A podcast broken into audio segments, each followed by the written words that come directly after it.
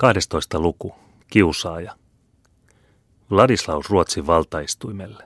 Minä epäilen sitä, huomautti Messenius päätään pudistaen. Kuule minua loppuun saakka, jatkoi Jesuitta, niiden pitkälle tähtävien tuumien elähyttämänä, joita hän oli vehkelevissä aivoissaan punonut. Sinä itse, suuri Messenius, olet se, joka olet saava tämän ihmeen aikaan. Minäkö? Kurja vanki. Mahdotonta. Pyhimyksille ja Nerolle ei ole mikään mahdotonta. Ruotsalainen on kuningasmielinen. Kuninkaittensa esimerkki johtaa hänet sekä hyvään että pahaan. Erittäinkin kunnioittaa hän suuresti vanhaa kuningas Kustaata. Jos nyt voidaan todistaa, että sama kuningas Kustaa kuolivuoteellaan katuen julisti Lutterin opin harhaopiksi, että hän luopui siitä ja kirosi uskonpuhdistuksen, ja että hän määräsi nuoremman poikansa, paavinuskoon taipuvaisen Juhanan, aikanaan korjaamaan isänsä tekemän suuren erehdyksen – mitä uskallat puhua, huudahti Messenius. Sellainen päivänselvä valhe, joka on ristiriidassa koko kuningas Kustaa niin varmasti todistettujen viimeisten sanojen kanssa. Rauhoitu ystäväni, keskeytti hänet Jesuitta kylmästi.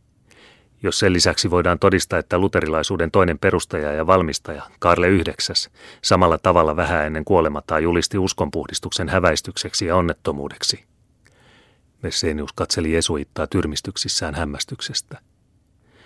Ja jos lopuksi vielä sekin voidaan todistaa, että itse kuningas Kusta Adolf, ennen kuin heitti henkensä Lytsenin tappelutantereella, oli saanut yhtäkkisen ilmestyksen ja kuollut vääräuskoisen kuoleman suurimman katumuksen ja sielunhädän vallassa.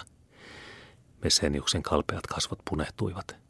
Silloin, jatkoi Jesuitta järkähtämättömällä rohkeudella, silloin ei ole Vaasan suvusta jäljellä muita kuin tuo houkko Erikki 14, puoleksi paavillinen Juhana kolmas ja kokonaan katolinen Sigismund, joiden vuoksi emme huoli vaivata itseämme. Kun Ruotsin kansa kerran tulee vakuutetuksi siitä, että nämä sen suurimmat kuninkaat, että kaikki sen kuninkaat joko ovat olleet paavilaisia tai lopulta siksi tulleet, niin putoavat suomut sen silmiltä, se katuu tekoansa ja kääntyy takaisin ainoan autuuttavan roomalaisen kirkon helmaan.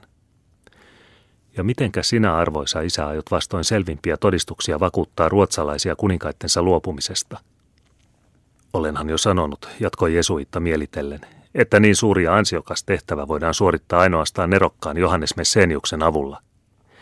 Kaikki tietävät, että sinä olet Ruotsin oppinein mies ja sen suurin historioitsija. Kaikki tietävät, että sinulla on ollut ja on vieläkin takanasi useampia historiallisia asiakirjoja ja salaisia papereita kuin kenelläkään muulla koko valtakunnassa. Käytä tätä asemasi sukkelasti ja nerokkaasti.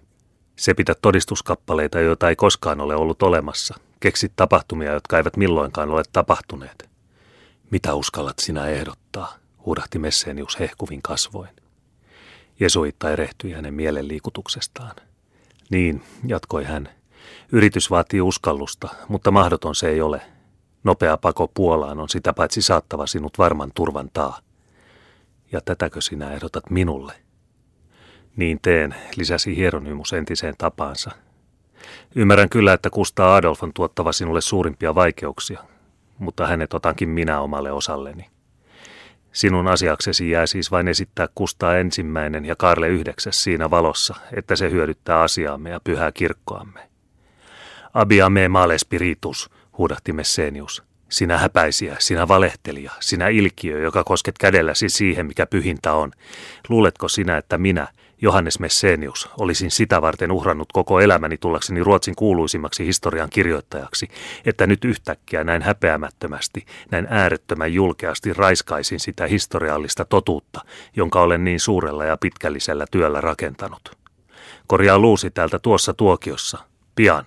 Pois. In Gehennam.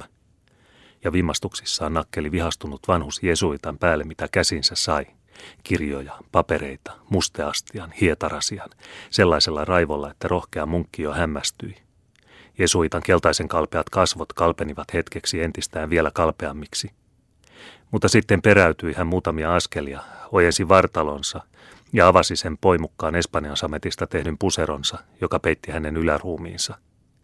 Säkenöivä timanttiristi, jota ympäröi rubiineista tehty orjan tappurakruunu, välkähti sen alta puoli hämärässä. Tuo koriste näytti tekevän Messeniukseen lumoavan vaikutuksen. Hänen äsken niin kiihoittunut äänensä vaikeni silmänräpäyksellisesti. Hänen vihansa muuttui peloksi. Hänen polvensa vapisivat, hän horjui, oli vähällä kaatua ja pysyi vaivoin pystyssä pidellen kiinni korkeasta tuolin selustimesta. Jesuitta astui nyt hitaasti lähemmäksi, kiinnittäen vankiin nuo oudot silmänsä, joiden katseessa oli ilme niin kuin kalkkarokäärmeen silmissä. Muistatko vielä, vanha mies, sanoi hän tyynellä hallitsijan äänellä, vaieten jokaisen sattuvan sanan jälkeen, kohottaakseen sen kautta niiden vaikutusta. Muistatko vielä niitä rangaistuksia, joita kirkko ja meidän pyhän veljeskuntamme säännöt määräävät sellaisista synneistä kuin sinun?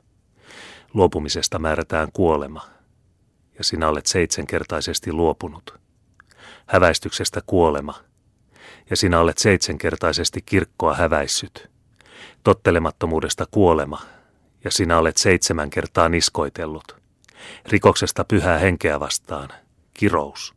Ja kuka on rikkonut useammin kuin sinä, vääräuskoisuudesta, polttorovio. Ja kuka on ansainnut sen niin kuin sinä, Herran pyhien pahentamisesta ja ylen katsomisesta, helvetin tuli. Ja kuka on enemmän pahennusta aikaan saanut. Armoa, pyhä isä, armoa, huudahti Messenius kiemurrellen kuin kurja mato Jesuitan kauheiden uhkauksien alla.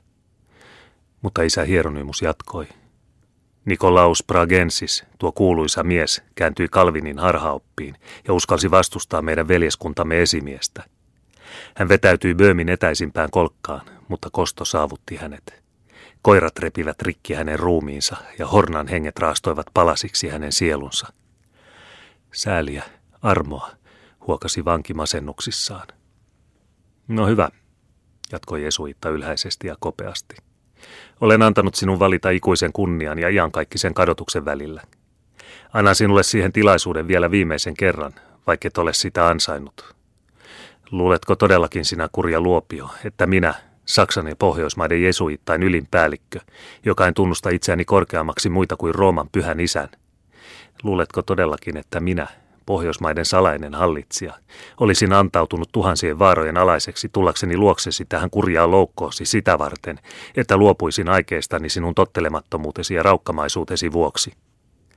Kysyn sinulta vielä, pyhän veljeskuntamme nimessä, tahdotko sinä, Johannes Messenius, totella sitä valaa, jonka olet nuoruudessasi vannonut, ja tahdottomasti seurata minun esimiehesi ja tuomarisi käskyjä ja määräyksiä? Tahdon, pyhä isä vastasi vanki vapisten. Minä tahdon. Kuule sitten, mihin rangaistukseen sinut tuomitsen. Sanot kaiken elämäsi aikana pyrkineesi yhteen ainoaan päämaaliin, tullaksesi mainituksi Pohjoismaiden suurimpana historioitsijana, ja nyt luulet vihdoinkin tämän päämaalisi saavuttaneesi. Niin se on, pyhä isä, se on ollut päämaalini, ja nyt olen sen vihdoinkin saavuttanut. Päämaalisi on väärä, huudahti Jesuitta musertavalla äänellä. Päämaalisi on synnin ja perkeleen päämaali, sillä sinä olet työskennellyt omaksi kunniaksesi etkä pyhän kirkon kunniaksi niin kuin olet vannonut. Sen tähden käsken minä sinun hävittämään elämäsi epäjumala ja suuri maineesi jälkimaailman silmissä siten, että muunnat historian ja kirjoitat sen niin kuin sen pitäisi oleman, eikä niin kuin se on. Minä tahdon, että sinun on hyljättävä maine ja jälkimaailma palvellaksesi nykyhetken tarvetta, joka on roomalaisen kirkon voitto Pohjolassa – minä tahdon, että sinun on kirjoitettava kuningas Kustaa ensimmäisen ja kuningas Kaarle yhdeksännen historia niin, että kaikki se, mitä he ovat uskonpuhdistuksen hyväksi tehneet, on ollut sekä heille että heidän valtakunnalleen vahingoksi ja turmioksi. Ja minä tahdon, että sinun on perustettava tämä uusi historia niin luotettaviin asiakirjoihin, ettei niitä kansan silmissä voida vääriksi osoittaa. Asiakirjoihin, joita ei ole olemassa, mutta jotka sinun on valmistettava – asiakirjoihin, joiden valheellisuus ehkä miespolven kuluttua tulee ilmi, mutta jotka tällä hetkellä tekevät tarkoitetun vaikutuksensa. Minun tulee siis, sanoi Messenius äänellä, joka vapisi pelosta, vihasta ja nöyryytyksestä, jälkimaailman silmissä esiintyä alhaisena väärentäjänä, historian pyhimpien totuuksien kunniattomana raiskaajana. Entäpä sitten, virkkoi Jesuitta ivallisesti hymyillen. Entäpä sitten, jos sinä kurja välikappale uhraatkin kunniasi, kunhan kirkko saa takaisin omansa ja voittaa suuren voittonsa? Mitä hyödyttää sinua ihmisten kiitos, jos sielusi palaa helvetin hehkussa? Ja mitä vahinkoa voi sinulla olla ihmisten ylenkatseesta, jos tämän uhrisi kautta olet voittanut marttyyrikruunun taivaassa? Mutta totuus, historian puolueeton tuomio. Pyh, mikä on historian totuus? Onko se tuo nöyrä orja, joka tallustelee inhimillisten erehdysten kantapäillä? Tuo ajattelematon papukaija, joka lavertelee heidän perässään kaikki heidän tyhmyytensä? Eikö se ennemminkin ole todellisuus semmoisena kuin sen tulee olla, puhdistettuna hairahduksista, vapautettuna rikoksista ja hullutuksista? Eikö se ole Jumalan valtakunta maan päällä, joka on yhtä viisas kuin väkevä, yhtä hyvä kuin se on pyhä ja elävä? Mutta meidänkö siis tulee neuvoa Jumalalle, mikä on hyvää ja viisasta? Eikö hän itse ole meille sitä ilmaissut todellisuudessa sellaisena kuin se on? Vieläkö uskallat sinä horjuva luopio väitellä esimiehesi kanssa siitä, mikä on oikein ja mikä väärin? Valitse ja tottele. Valitse joko ajallinen ja iankaikkinen kuolema, tahi paratiisin ilot ja pyhimysten riemu. Yksi sana vain ja siitä riippuu onnesi tai onnettomuutesi. Tahdotko totella käskyäni? Minä tottelen, vastasi vanki masennuksissaan. Ja Jesuitta poistui äänetönnä ja kylmänä, nyökäyttäen hänelle päätään niin kuin kuningas orjalleen, joka on saanut hänen armonsa.